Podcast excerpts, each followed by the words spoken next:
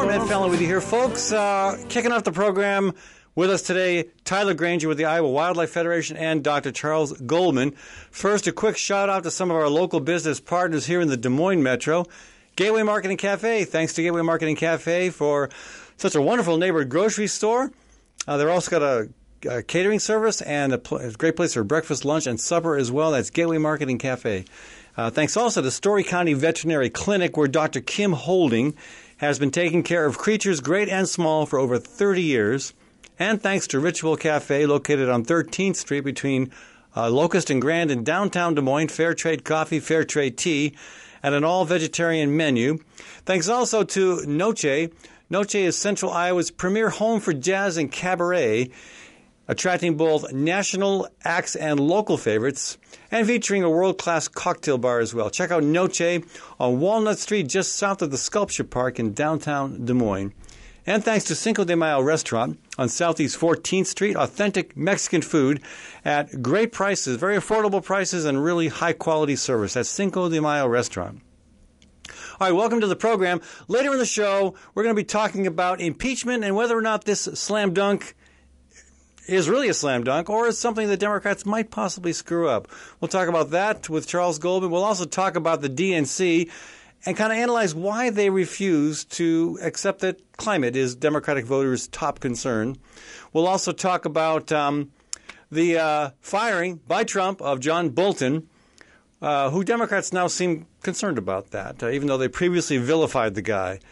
But first, uh, before we talk with Tyler Granger about the Iowa Wildlife Federation, I want to give you a quick update about the uh, Bold, Iowa, uh, the climate defenders who were arrested at the Trump uh, fundraiser in West Des Moines back in June, and yes, yours truly was among them. Uh, we go to trial on Thursday, unless the court decides to change the date again. But uh, it'd be very interesting to see how that goes because more and more across the country, the argument that that uh, actions against politicians who are recalcitrant, who are not doing anything on climate change, more and more courts are realizing, yeah, there's some justification to that because of the emerging urgency of climate. So we'll see if that pans out or not. But uh, it's a strong argument that makes a lot of sense on a number of levels. And uh, you can always, of course, come to the trial at 2 o'clock at the Polk County Justice Center. But we'll, uh, we'll provide an update about it um, before and, of course, afterwards as well. Okay, so with me in the studio, uh, Tyler Granger. He's with the Iowa Wildlife Federation, where all creatures, great and small, uh, seem to be unanimous in their concern about climate change. Tyler, welcome to the show. Well, thank you, Ed, for having me. Yeah. Um, so yeah, I really appreciate getting a chance to talk about climate change. I'm with the National Wildlife Federation, and we're assisting the Iowa Wildlife Federation as well as a number of other partner groups. And basically, what we see as solutions to climate action is letting people know about green solutions. And it's you know, you you know, your listeners know the time to move from fossil fuels to renewable energy. Uh, we can no longer wait. We have to get this transition going. And yeah, so, we should have done it maybe 20, 30 years ago. Huh? Um, so that's why we're pressing our leaders in Congress to support 100% clean energy. Uh, it's a bill that uh, has garnered a lot of support at ending fossil fuel um, as energy sources and moving to 100% clean energy. And the National Wildlife Federation is. Um, you, you, wouldn't exactly describe them as on the on the far left side of the political spectrum. They're more a, a centrist organization that brings together a lot of different interests in wildlife, from from bird watchers to to uh, deer hunters to um, to hikers to fishers. Fair description? Yeah, we are Ranger Rick. If you know any kids that enjoyed the wildlife, I want to meet that raccoon someday. but yeah, he's not he's not stuffed on your mantelpiece, is he? No, no. But okay, we do good. we do have some toys for kids. We have magazines for kids. But basically, wildlife is a solution to climate change. So much of the flooding that Iowa has had is similar to the destruction of New Orleans after Katrina. That when wildlife was removed, um, flooding just intensified. How so? Uh, how does uh, how does evicting possums from the Missouri River floodplain save Fremont County? Well, when you take away some of the wildlife prairie strips, uh, it's harder for, let's say, like oysters um, and mussels to thrive. And when they're not heavily populated, they're not removing some of the toxic that our farm ag off, you know, put into our streams. And so you just kind of see in this domino effect where each population suffers a little bit more, and basically we're having a, a I don't even know how to describe it. The soil loss is is incredible. Yeah, that's been well documented and uh, of, of great concern. Yeah, if you look for proof of climate change, it's soil temperatures, it's soil erosion, it's what's happening to the land. And so we see that prairie strips are the best way to prevent some of the flooding that our levees have been devastated with. And that's why we talk to elected leaders. We look at the wildlife. It helps our hunters, it helps trail runners, it helps, you know, small bird population, it helps a lot. You know, it saves you money on flooding. Can we get some buffer zones between our rivers and our streams and our fields? Yeah, buffer zones seem to have become much more popular and wow and commonly accepted. I remember uh, when I introduced when I first introduced a, a bill uh, requiring buffer strips along certain uh, certain you know, uh, streams.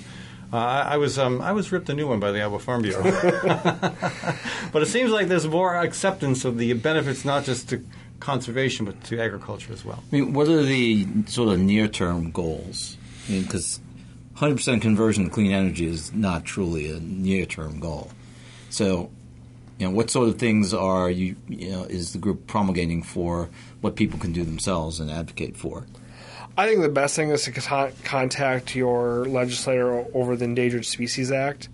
When we mm, started, mm. Okay. Con- Federal legislators. yes, when we started valuing, you know, many of the species that make up our wildlife, we start to value climate action a little bit more, and that's why wildlife has been such an effective solution. But you know, raise awareness. We've held a lot of different climate change events, but really talking to legislators about some of these important legislation is you know our, our main concerns. I- I- what, what tends to influence legislators, though, to Besides the big campaign contributions, exactly? I think a nice meal. yeah. unfortunately there's inaction in every field mm-hmm. right now our state of politics but really we have had success going to town halls and talking to Ernst and Grassley and Finkenauer and Axne and and telling stories about flooding. I mean, there are communities that are not recovering. But you have mm. people down in southwest Iowa, and, and this this is of course facilitated by Fox News commentators that that believe that what caused the historic flooding on the Missouri River and destroyed you know, um, Hamburg and, a, and Pacific Junction and a bunch of other towns. Right, and put the interstate underwater for Well, yeah. seven times. Yeah, I know, and they're, they're, but they're not they're not blaming the climate crisis. No, they're blaming uh, protection of uh, the Army, the Army. Corps of Engineers. Right. So how do you how do you how do you cut through that kind of propaganda and get folks who are inclined to buy that kind of rhetoric? How do, how do you how do you get them to understand what's really happening? Well, the climate um, scientists that I've spoken to have said, like, yes, the Army Corps of Engineers were overwhelmed because of climate change. It was a combination of glacier melt, uh, very thick, uh, heavier, dense snow melt in the Dakotas, and a cyclone bomb of rain. Yeah. All at the same time caused the Missouri and Mississippi to flood. That's never happened before. July was the hottest month on record. Last year was the hottest month on record. September was the hottest September on record. So, Tyler, what, what what sort of symbolism works best, do you think, in terms of convincing the public? I mean, I'm I'm kind of inclined toward the polar bear alone on the the little ice floe that's left up in the Arctic as as a sort of a potent image of climate change. But I mean, But but not a healthy, well-fed polar bear. right. Yeah. yeah, I mean, what other sort of images seem to work for uh, the general public to understand what's going on? I mean, the wind turbine has become the universal symbol of fighting climate change. Mm-hmm. Uh, really, local solutions is usually what works best. And unfortunately, you know, we are facing two fronts climate deniers and the apathetic. Mm-hmm. And so, just reminding them of what solutions work has been the biggest motivator for people to adapt to climate change facts. Hmm. Well, it's a it's important work you're doing. Now, just one question about your affiliation with the national organization. Uh, do they do they put a lot of stock in the importance of local autonomy, local control? or, or, or your hands kind of tied to a very specific agenda? I think with the national wildlife, we're focused on federal law, and so we are looking at some of the bigger, overreaching um, uh, embodiments that are going to get us off fossil fuels. Right, but some of the worst stuff happening environmentally is happening at the state level, and Iowa is unfortunately no acceptance, no no, exception, exception, rather. yeah. We, uh, I mean, we have we, we've seen uh, reduction in soil erosion and nitrate pollution from almost all the other states in the Upper Midwest, in the Mississippi Basin, except Iowa. Yeah. and Iowa's gotten worse, and a lot of that has to do with a legislature that doesn't seem to care, and folks in the administration who are of like mind.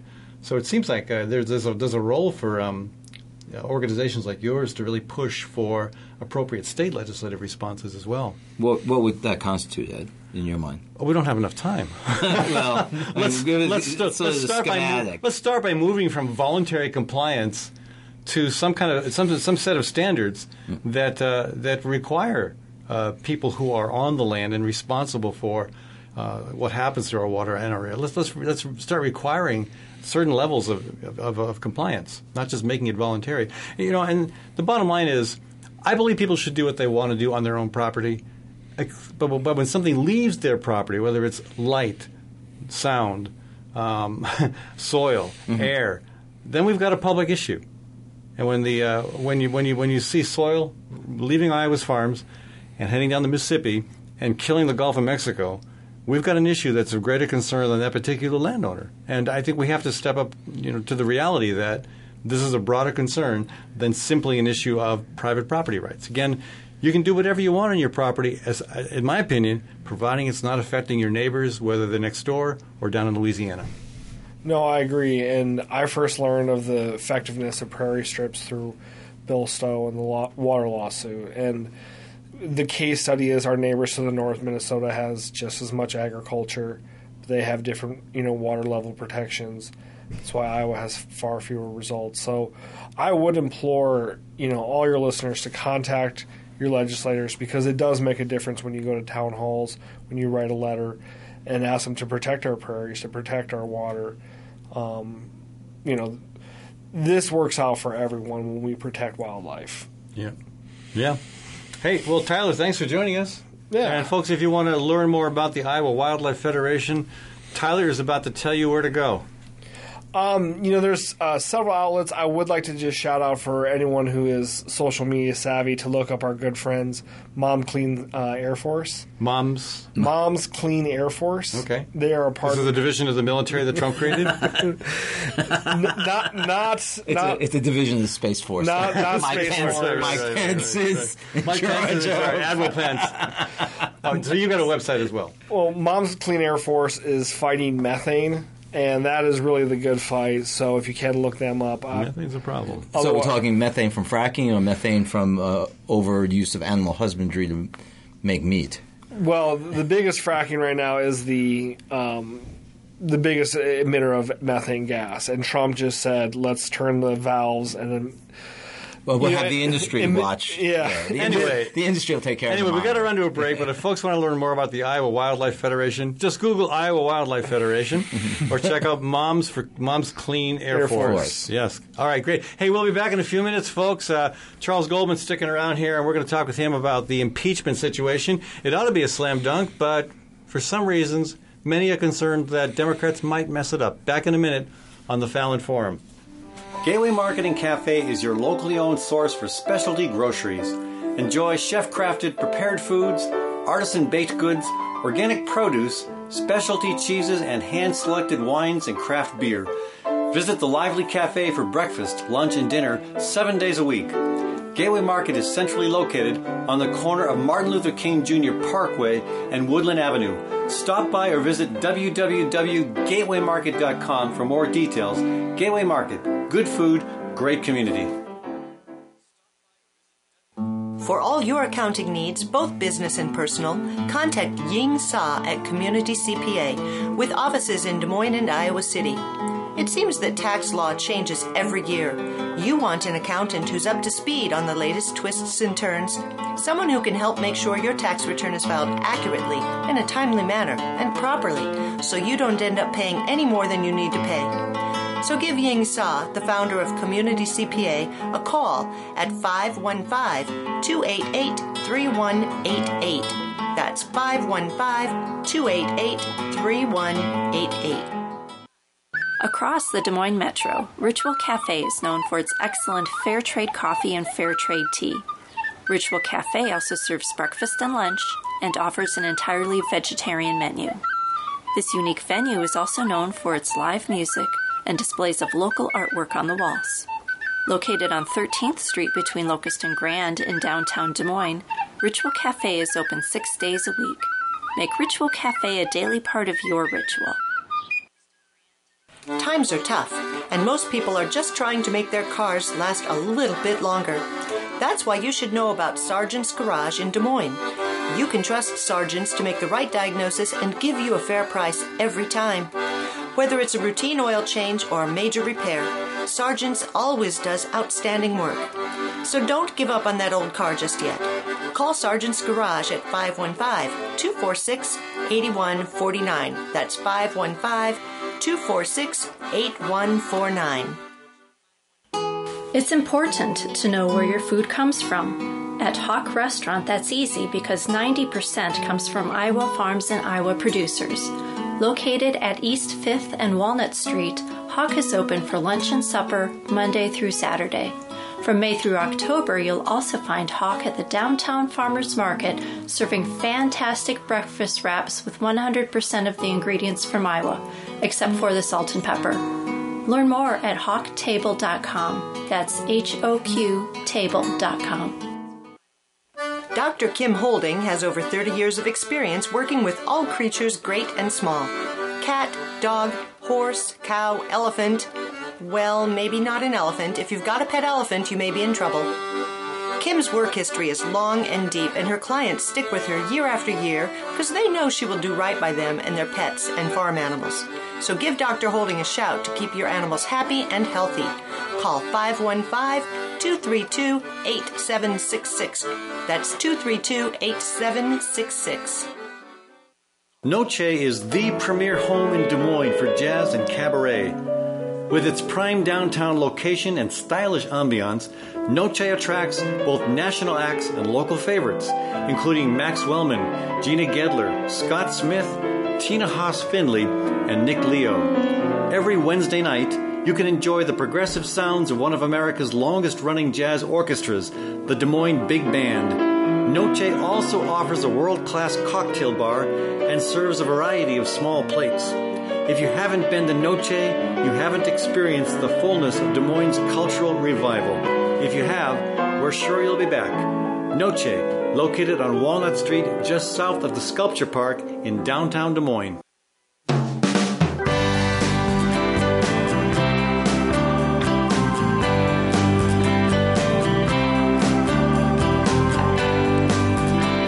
Welcome back to the Fallon Forum, broadcasting live from Des Moines, Iowa, the cultural and culinary crossroads of America. We're here in the studio at, uh, of La Reina, 1260 AM and 96.5 FM in Des Moines. Later in the program, we'll talk about why the DNC refuses to accept that climate is Democratic voters' top concern. And we'll also talk about how, even though he was previously vilified by Democrats, uh, John Bolton, recently fired by President Trump, has uh, the firing, his firing has now drawn criticism from the same folks who were vilifying him before. Interesting stuff. But first, uh, we're going to talk about impeachment because how can we not talk about impeachment? And with me in the studio, Dr. Charles Goldman. So, um, folks are saying, well, this is finally the moment that Trump is, he's finally had his comeuppance. Say they're, they're moving forward with impeachment. Republicans are going to realize that they've got a losing proposition and are going to rally behind a Senate um, effort to convict him and remove him from office. Uh, well, I think most of that's fantasy, obviously. what do you mean, obviously? well, I, I think that the they were pushed to this position because this was something they just couldn't ignore. they meaning House Democrats. House Democrats. I mean, there was just this. This was inescapable, and I, I think they also latched onto it because it's a much more uh, understandable kind of situation than 450 pages of the equivocation of the Mueller report. Right. Um, and and uh, as I said, I think they, they had no other choice but to go forward. I do think, in, in, in some sense, it's had the uh, desirable effect of chastening the president in many ways. Um, there have been a number of people who've worked with him for a long time who feel like just because of the ego narcissism issue that he doesn't really want to be impeached. He can say all he wants. Well, we, we saw the we saw the uh, ego and narcissism on full display during uh, Hurricane Dorian, in which he doctored a map to defend his his, Mm-hmm. Right. his assertion that uh, Alabama was in its path, and then just continued to double down on that.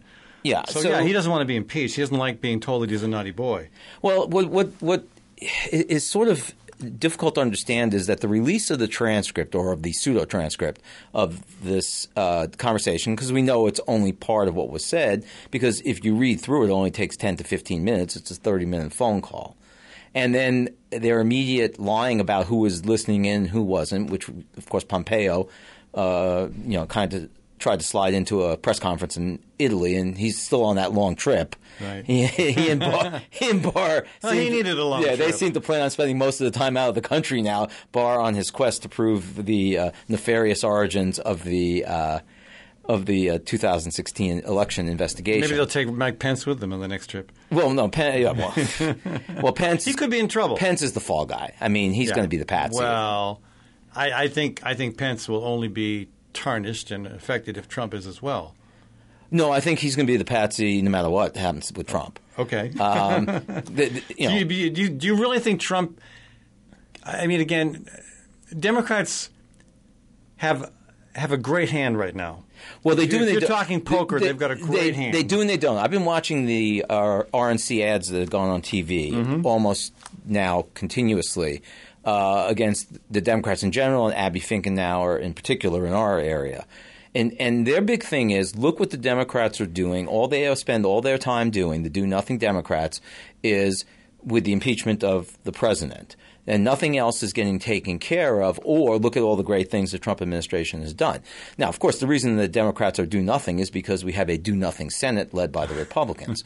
but nevertheless, they're using the impeachment as saying the, the Democrats are uninterested in governing, which of course is, as usual with the Republicans, projection. Because the, the Republicans are uninterested in governing; they're only interested in criticism and Well, they're, social they're, issues. They're interested in, in creating a government that's more uh, friendly to the corporate interests that fund their campaign. Unfortunately, uh, we have two parties that are interested well, I in know. that. I'm gonna say There's that, one that's yeah. worse than the other. Exactly. Yeah. Um, but th- this is the way the Democrats screw it up. The Democrats screw it up by number one using the hearings to simply, uh, you know, chatter on to get some sound bites for their campaigns.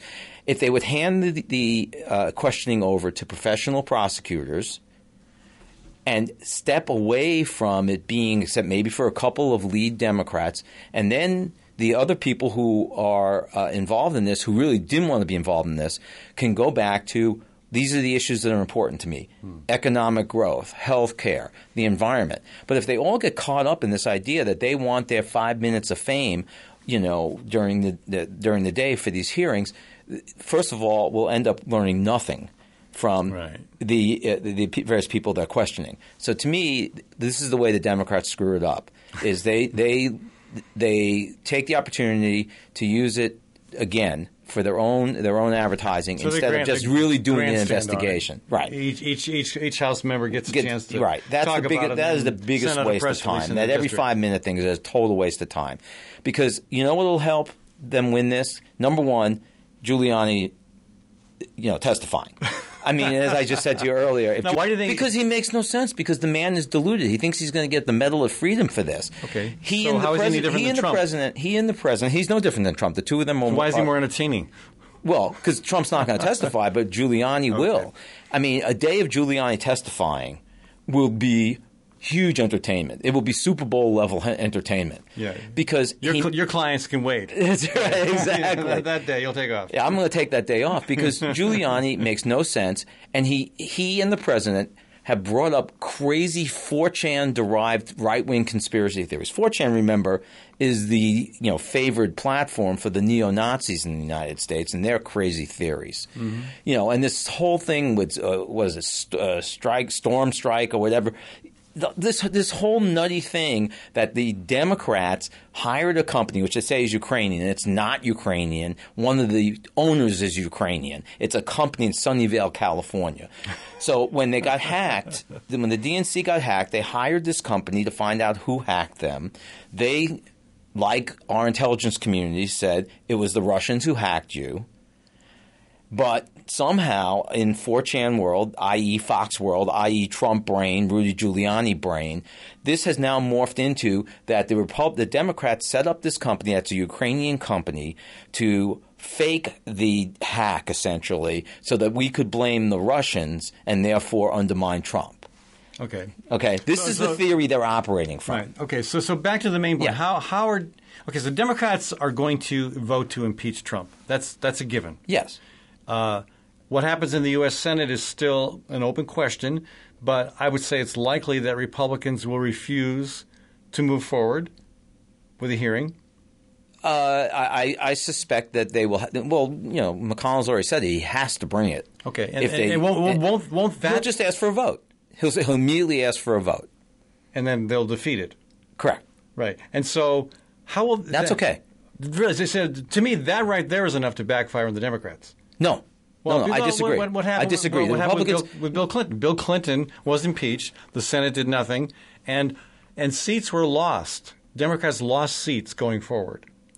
uh, it- it- those things were coincidental. There's no causation between uh, what happened there. And the, the next president, the next president, if you remember, two years later, was a Republican Right. beating a sitting vice president who lost his own state. Right. So that's part of my point. Democrats did not fare well after the. Uh, No, that's exactly my point, which is the Republicans, although they immediately lost some seats and the, the president was extremely popular afterwards, there's nobody who, who despises Trump who's going to be convinced that he, if he isn't convicted, that he's any different than he always has been. There's nobody who loves Trump no matter what who's going to be convinced by anything that he does. So to me, I don't see this as an issue. So what?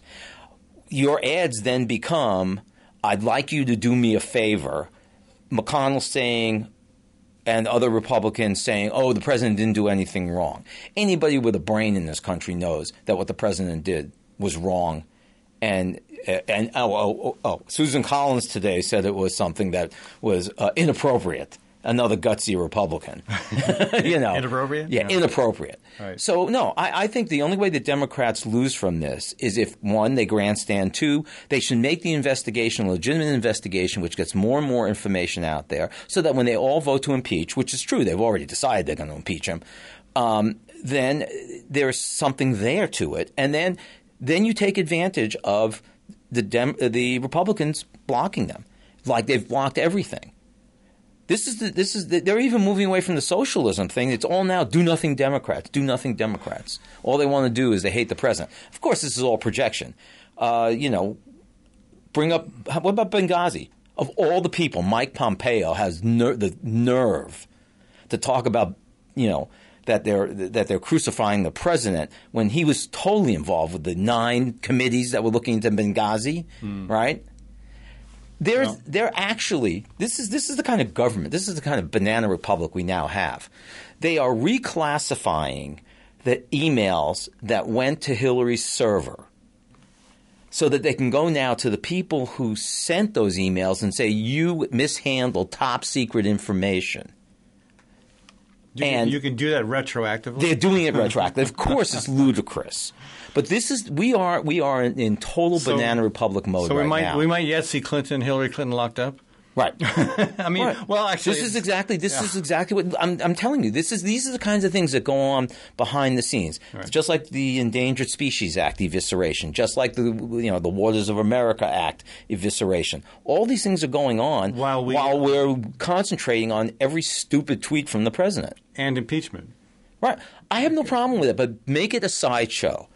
Leave Schiff Well- and Nadler over there, uh, and then let the lawyers go at them and put Julie on. See, here again, you want to ask how the Democrats can screw it up? You know what Biden's campaign did? They sent a letter out to the networks asking them to stop putting Giuliani on. Okay, Why? Are you kidding? Why? He is the best. He is the best advertisement for why the Republicans should not be in power. Every time the man opens his mouth, he implicates the president even more. And you're telling them he shouldn't be on? That just shows you how that the people inside the Beltway, you know, and we've talked about this before. The Democratic consultants are So- pathetic. so, so beyond beyond all this, the, the, a bigger issue here is that Trump is characterizing the impeachment effort as a attempted coup. No, Yeah. a coup is a violent overthrow of the government that's Yeah, extra legal. You and I know that, but Trump has classified it as a coup, That's correct. and a bunch of his base, uh, the biggest chunk of his base, are going to buy that description. yeah, and so the same ones who are armed heavily to Right. take control of the United Well, States What from happens? What happens when you have a coup? Well, you can call, you can declare martial law.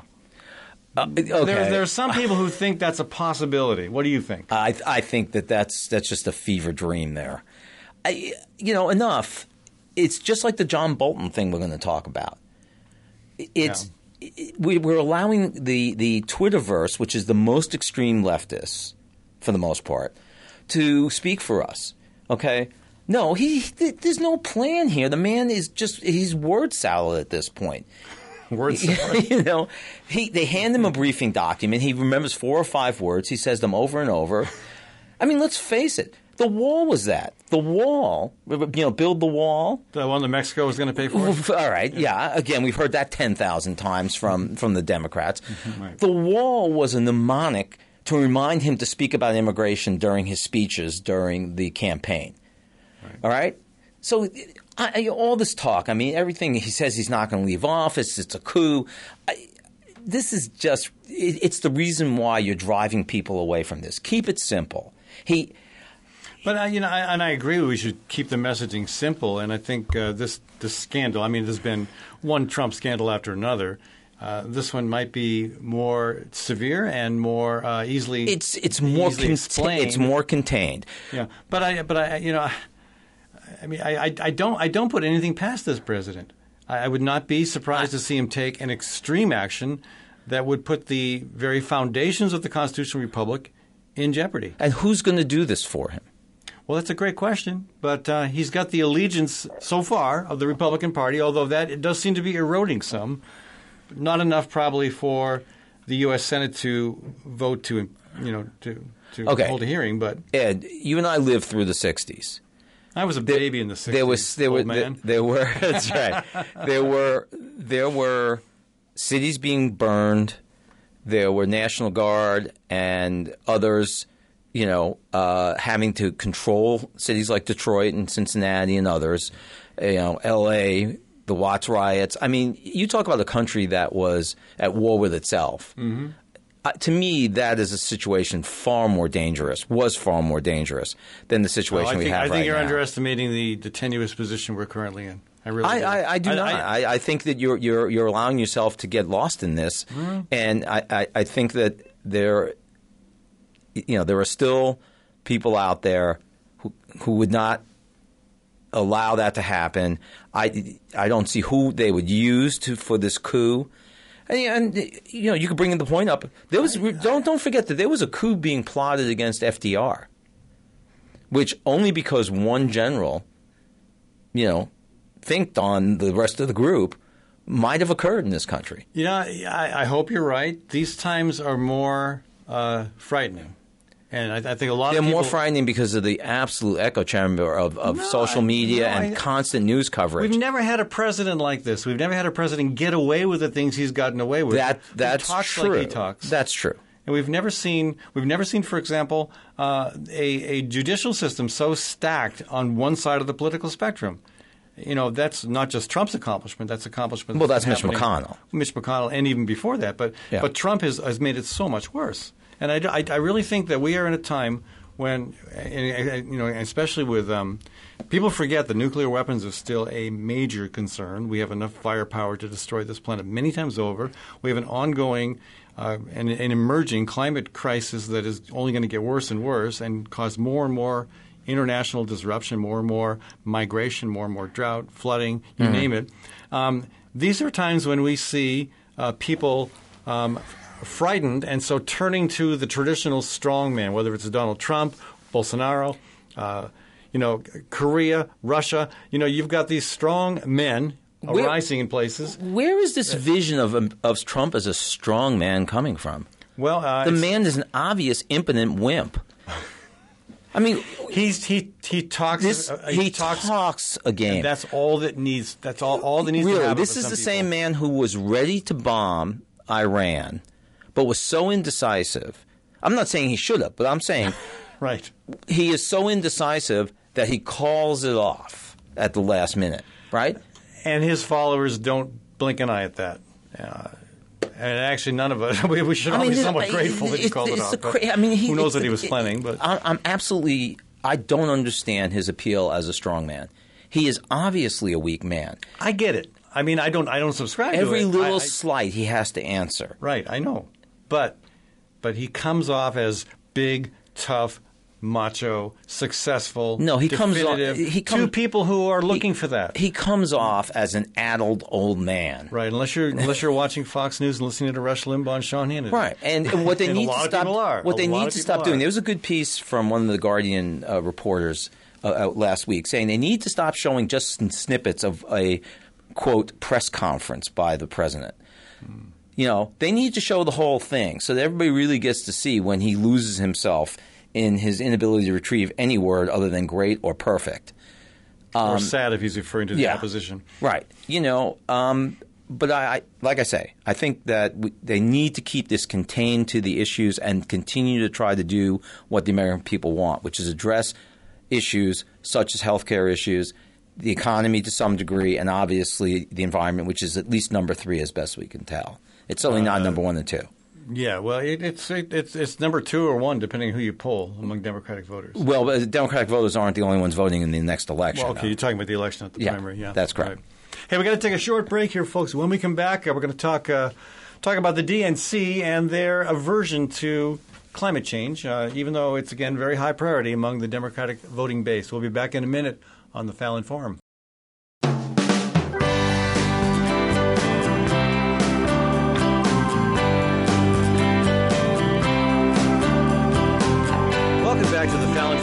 Thanks to the local businesses in the Des Moines Metro who helped make this program possible. Thanks to Gateway Market and Cafe, located on 20th and Woodland. That's my grocery store and a great place for breakfast, lunch, and supper. Gateway also has an excellent catering service. That's Gateway Market and Cafe. Thanks also to HoQ Restaurant, where 90% of the food served comes from Iowa farms and Iowa producers. They're also at the farmers market on Saturday morning between uh, 2nd and Water on Court Avenue. Thanks also to Sergeant's Garage, located at 6th and College in Des Moines. They'll give you a fair price and the right diagnosis every time. That's Sergeant's Garage. And thanks to Diversity Insurance, located on 1541 East Grand in Des Moines. No appointment needed, folks. That's Diversity Insurance. And thanks to Community CPA, with offices in Des Moines, Iowa City, and now Minneapolis. Get your taxes and accounting problems addressed correctly the first time. Give Yingsa at Community CPA a shout. All right, welcome back to the program, folks. Uh, Charles Goldman with me. You know, we uh, are we are well aware of the uh, DNC's, the Democratic National Committee's decision to not allow a climate debate, and uh, there were lots of lots of speculation as to why that was. But it seems that even more broadly, they really don't want to see a lot of conversation about climate in general. They're not just opposed to the debate; they're kind of wishing we wouldn't even talk about the the problem. Yeah, why, I- why is that, true? I- You know, I can't. I can't fathom what their strategy is. Um, the they've allowed this healthcare debate to go so off the rails. You know, because now it's become an argument about Medicare for all versus public option. versus public option. I, I, I can again. I I have a real problem with the the doctrinaire nature of well, you only should talk about the extreme, you know, and it is not going to happen in the United States that people are going to go overnight from private health insurance to a system that's run completely, you know, by the government, and there isn't any necessity to do that. All right, so you know, of all people, Tom Friedman, who's not, not one of my favorites among the New York Times editorialists, did write a piece saying he just t- call, entitled it "It's the environment, stupid," because it it is a fantasy of the Democratic Party which is a fantasy that they've had for 70 or 80 years, that they're somehow going to convince the undereducated white male to vote for the, their party. It's only happened once, you know, since the 1960s. And so the, if that's not going to happen, you know, because this whole election is being run toward the swing voter who's in, living in a suburb of Philadelphia. I mean, this is all you ever hear about, right? Um, Well, you also hear about rural voter, rural voters. You know, to yeah, right. But, but but once again, if you bring enough people out who don't vote, then you win. Okay, so so your, your point is that the uh, the DNC wants to see the candidates sparring over health care, over Medicare for all versus public option. They, they they want that fight. They want that conversation, but they don't want the conversation about how best to address the climate crisis. Is that is that, that the core of your argument? Right, because So I, I, well, the problem was the Green New Deal comes out, which is is just an aspirational document. But It's a resolution. Right, and It's- and and you know because again we have these the, the inexperienced freshman politicians who don't understand that the point of politics is to come to some compromise about the distribution of resources. There are not unlimited resources Are in you, this ba- are country. you bashing AOC? I'm I'm tired of hearing from the same four or five people who don't understand that politics is about trying within a system to distribute resources fairly. Well, I think their argument would be that politics has not worked very well, and the and the, so making pronouncements like the Green New Deal is going to work. um, No. charting a radically different direction is what's going to work because this uh, incremental approaches have accomplished maybe a few. I mean, look at the ACA; that has done nothing to change the dynamic uh, within the the, main, the primary dynamic within within healthcare. Healthcare is still. Uh, the the costs are escalating. I agree Uh, with the you. insurance industry still, and the big hospitals and the drug companies still control the whole process, That's correct. and that and that's not going to change with incrementalism. No, but the next step in incrementalism would be to make them utilities in the same way the Germans have done. Okay. and they've cut costs to half of what but also, we, but, al- we but also with climate change, you're not, you, we're not. We, we've we've tried incrementalism, and the, the big difference between climate and healthcare is, you know, even though a, health, a failed healthcare system is problematic and deadly for a lot of people, climate change is deadly for all of us, and we can no longer tolerate an incremental approach. And maybe that's what scares the DNC more than anything is that the reality that it's going to take some kind of a drastic shift in how we which would never. But okay, I, I, I understand where you're coming from on that. But the fact of the matter is, is that CO2 emissions in the United States are actually at 1985 levels. Now, part of that is because of the. Well- they are. Well, how much of our of our fossil fuel are we exporting right now? That's I understand. We- we that's a- true. we have a That- lot of it- that is a blame for that. worldwide issue. But who's ahead of us on solar? By far, A little- the several- Chinese and a, and a bunch of in other particular, countries. Yeah, right. Um, you know, who's ahead of us in terms of going to a non-coal based power production? So the how- Europeans in general. tie this back to the uh, DNC. For So the yeah. DNC, yeah, th- I think the problem I have with the DNC is that they're petrified that if they have a debate on the uh, climate issues, it's going to turn into a Green New Deal debate. Instead of saying, what do we do now? People act out of self interest. So you know, we what we as liberals want is them to have the self interest that includes other people other than themselves, right? the broader self, Right, but they don't. And they need to have a debate that also links the immigration issue to migration of people away from areas that are being heavily affected by climate change. That is a danger the military of the United States understands Yeah. and has written on. Right. It, it's and that there is a cohesiveness. So it's not about do we eat less beef.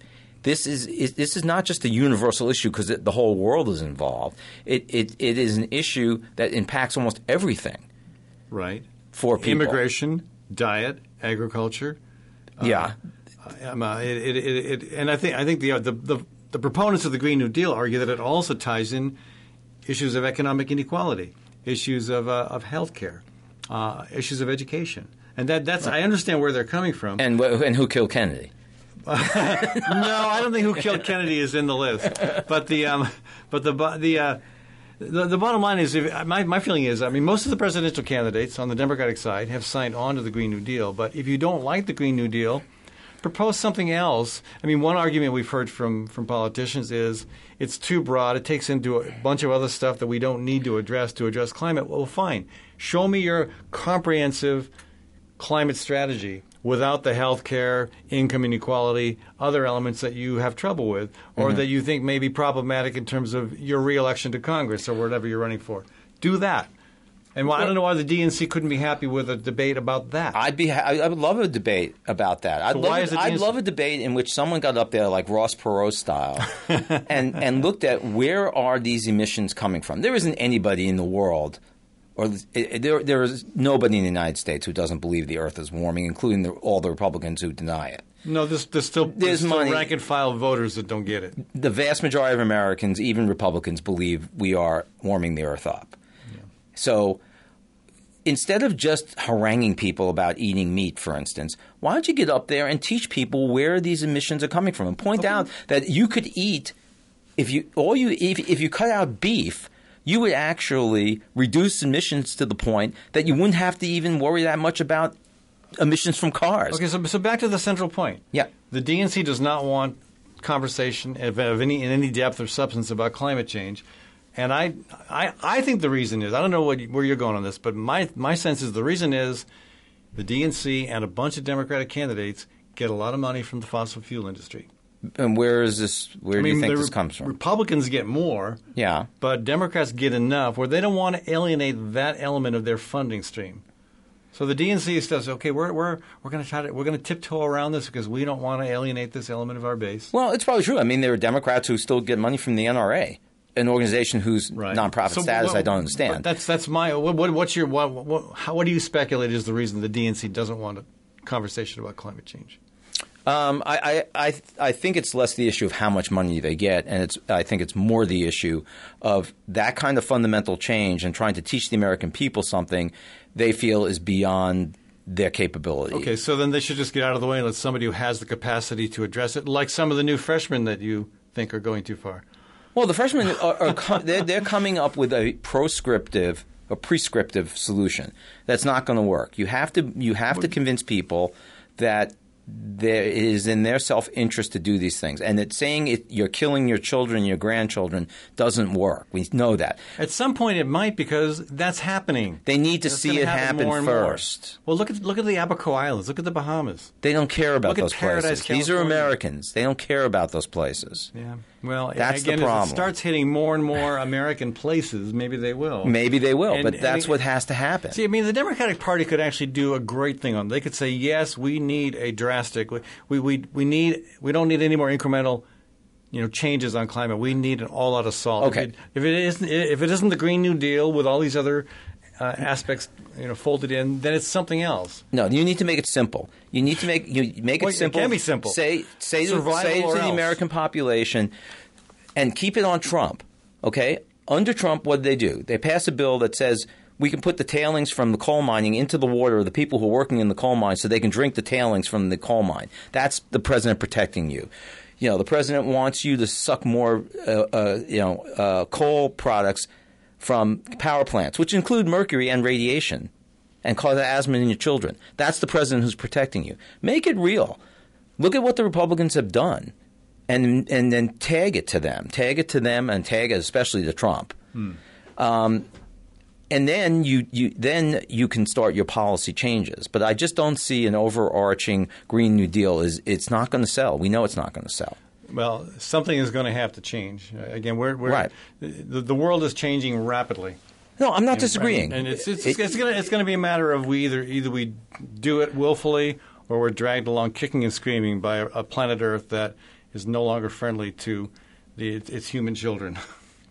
right. Well, Planet Earth doesn't care. Planet Earth will still be here, whether think, we're here I or think not. Mother Earth loves us. No, Well, I don't. I don't think I'm Mother, not sure she loves you, Mother. Earth doesn't care one way or the other. All right. Hey, thanks for joining us today on the Fallon Forum. If you're still uh, sticking around on our community-owned stations, we'll be talking a bit further about um, the firing of John Bolton and why that matters.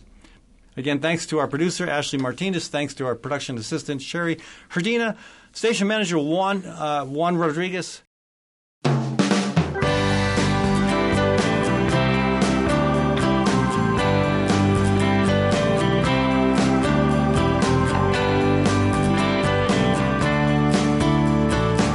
Right, welcome back to the Fallon Forum. John Bolton in the studio. No, no. Wait, John Bolton couldn't make it, but Charles Do Goldman is here. do you here. think John Bolton is the whistleblower? Oh, that'd be that'd be that'd be delicious. Wouldn't I it? know it would be. Wow. Yeah, let's uh, let's let's run with that. No, let's not run with that. let's run with the um, the fact that Bolton was, I think, rightfully vilified by a lot of leading Democrats. I mean, the, yeah, he deserves he deserves all the criticism he got, or at least most of it.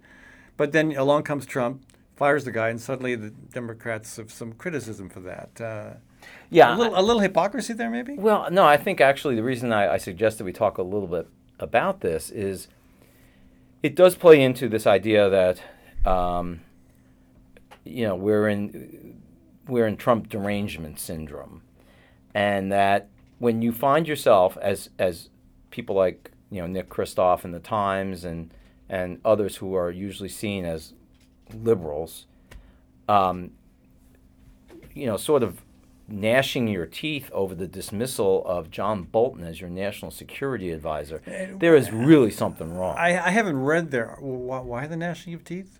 well, because they felt like this is a dangerous world and we need somebody who has experience to help the president. The and- guy that we vilified. Right, and let's, let's let's be clear who John Bolton is. Okay, John Bolton is an ultra nationalist. Okay, even more than maybe maybe on the level of Stephen Miller, but we very politely call him a hawk. Right.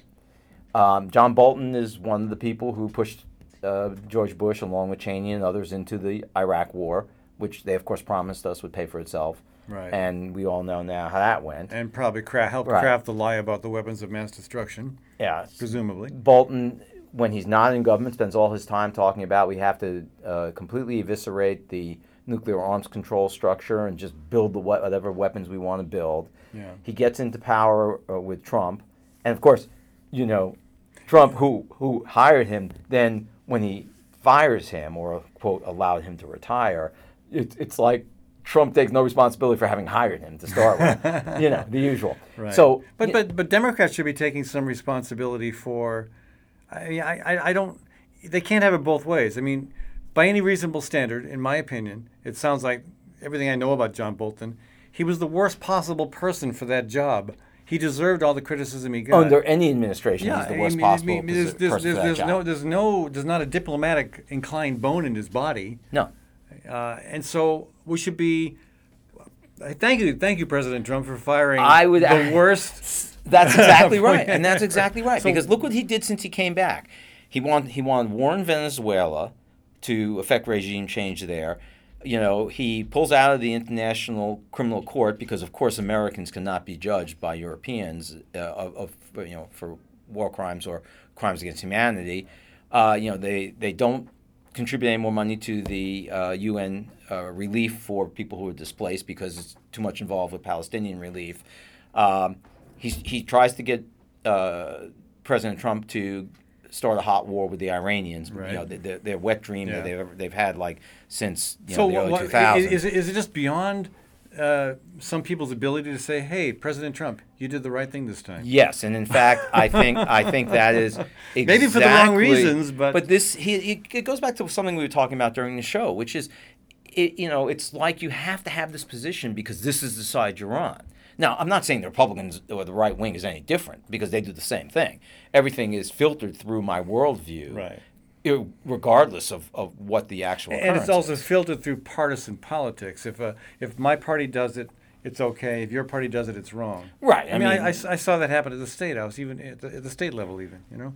really. Yeah, Oh yeah, yeah. With um, I can't remember the vote. It was something to do with highway funding, but there was one vote where all the Democrats voted uh, against the bill, mm-hmm. and a couple years later, they all voted for it. Exact same language. Right.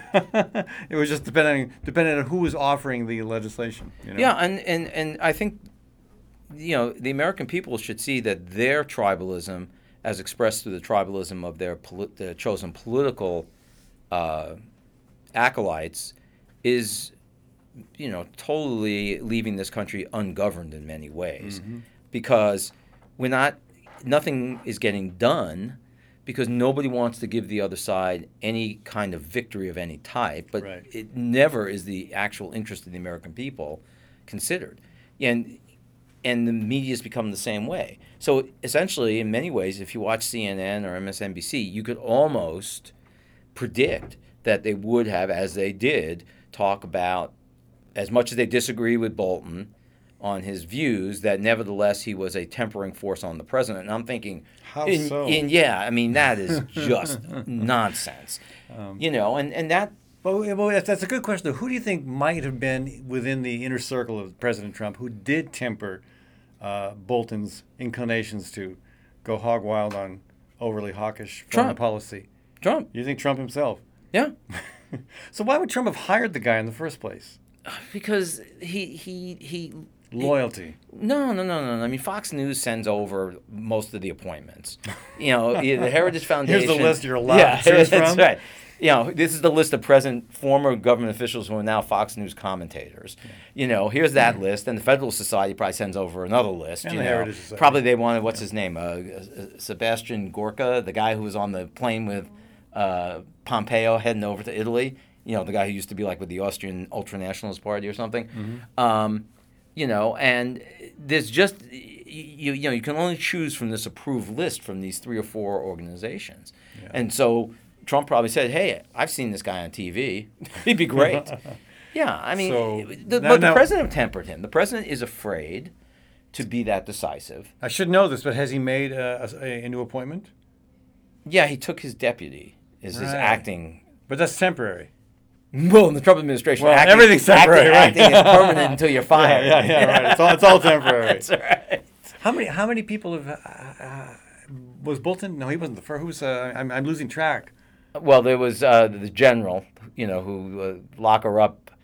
Uh, Lock Clinton up. yeah, lock Clinton Right. up, and and also said my favorite, which was, well, why would Clinton have taken the fifth unless on the emails, you know, unless she had something to hide? Well, uh, of course, Michael Flynn, it's Mike Mike Flynn. Mike Flynn did exactly the same thing in his case. right, right. Yeah, there was Mike Flynn, and then there was the general McMaster Right. who I think he, he resigned over the uh, president announcing on tweet on Twitter that he was withdrawing from Syria. Right.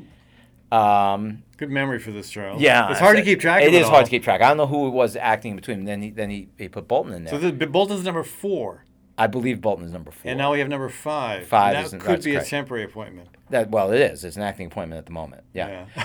So, but uh, you know, again, it- it- you know, we don't. You don't have a very stable sense of government when you have that kind of turnover. well, I, I, I know during the show you were very concerned that there's going to be a coup in the United States, but um, Oh, I still am. I really think Twenty minutes later, I'm still concerned. I, I really think the greater danger is that we've turned our- our government into something completely non-functional, because nobody is willing to do the job that people get sent to do, which is to try to help the American people, and all they're interested in doing, you know, and and, and to some degree, you know what I think is, is is at the center of all this, is that campaigns are are too long. oh yeah, I think You know, think we, should have six weeks like other countries do. Six weeks like other countries do. So all the money you raise is irrelevant. In six weeks, you only spend so much money. Right. You know, and ironically, the Russians didn't spend a hell of a, a heck of a lot of money to um, influence the election. But they spent forty million dollars. That's not a lot of money. Yeah. Right. So I don't know They, why they, they, they, got a bargain. Right. So you know, people have to aggregate all this money. I mean, because a, a representative to the House of Representative, within a week of their taking their term, the start of the term, is already fundraising Yeah. for their next election. Yeah. And you know, it's just ridiculous. Well, there's a bunch of reforms that would need to happen. You can. Yeah, I think you federally you, you federally fund two months of campaign activities. It and so- who, so you know no- who would be against that? The two parties. I Because was going would- to say everybody, Exactly. everybody who's in power right now. Right, Yeah. because the two parties would have no role anymore. Yeah, yeah. You know, Democrats used to, uh, back in the good old days, 80s, 90s, used to support campaign finance reform. But, um, for example, in 2006, or 7 rather, when uh, Democrats took control of the House, Senate, and governor's office in Iowa, suddenly they had no interest in campaign finance reform. Right. Interesting. Now, I'm glad to see the current slate of Democratic candidates, for the most part, talking about it. Some of them more sincerely than others. It's hard to take Joe Biden seriously when he talks about uh, money in politics and yet goes to a pricey fundraiser with an oil executive. But, um, you know, you know, you're right. Both parties have gotten really good at milking that uh, that trough, and uh, Right. and they, you know they're they're not inclined to support the change. But I think you're right. That's one of the biggest things that could happen to minimize the length of the campaigns. It's not the only thing though. But part, I mean, part. I mean, you, you know, who else would be opposed to it. The media. The Oh, media sure. love this stuff. They do. I They mean, love they- this stuff. it, it keeps it keeps cable news fed with material. we talk round. about it because we have to, but we'd rather talk about other stuff. Right. I'd rather talk For about. example, we'd rather talk about how awesome Tom Brady is. oh wait, wait. And how, Sorry, and how terrible his line is. That's right. Well, we have to call Dr. Goldman on that. All right, all right. anyway, last word on this one, uh, Charles. Well, again, I think that, that I, I too find it hard to watch at times because the not the anti Foxes are just as bad in many ways, just as doctrinaire as, as Fox News is. Yeah. And that's not that's not the way the news is going to educate Americans to have a better government Yeah. and to live a better life. So you're, you're arguing for balance? I'm arguing That's a for radical thought. I'm, I'm arguing for stop filtering everything through your predetermined biases. Which is easier done in, Yeah, social in many many ways. age, in yeah. many many ways, you're absolutely right. All right. Hey, thanks for joining us, Charles. Uh, folks, uh, Charles Goldman has been uh, a guest on our program today. Uh, and uh, again, you can always uh, catch this show on the other stations that rebroadcast us KHOI 89.1 FM in Ames and uh, KICI 105.3 FM in Iowa City and elsewhere across the country. Again, thanks for tuning in to the Fallon Forum. This is your host, Ed Fallon, signing off.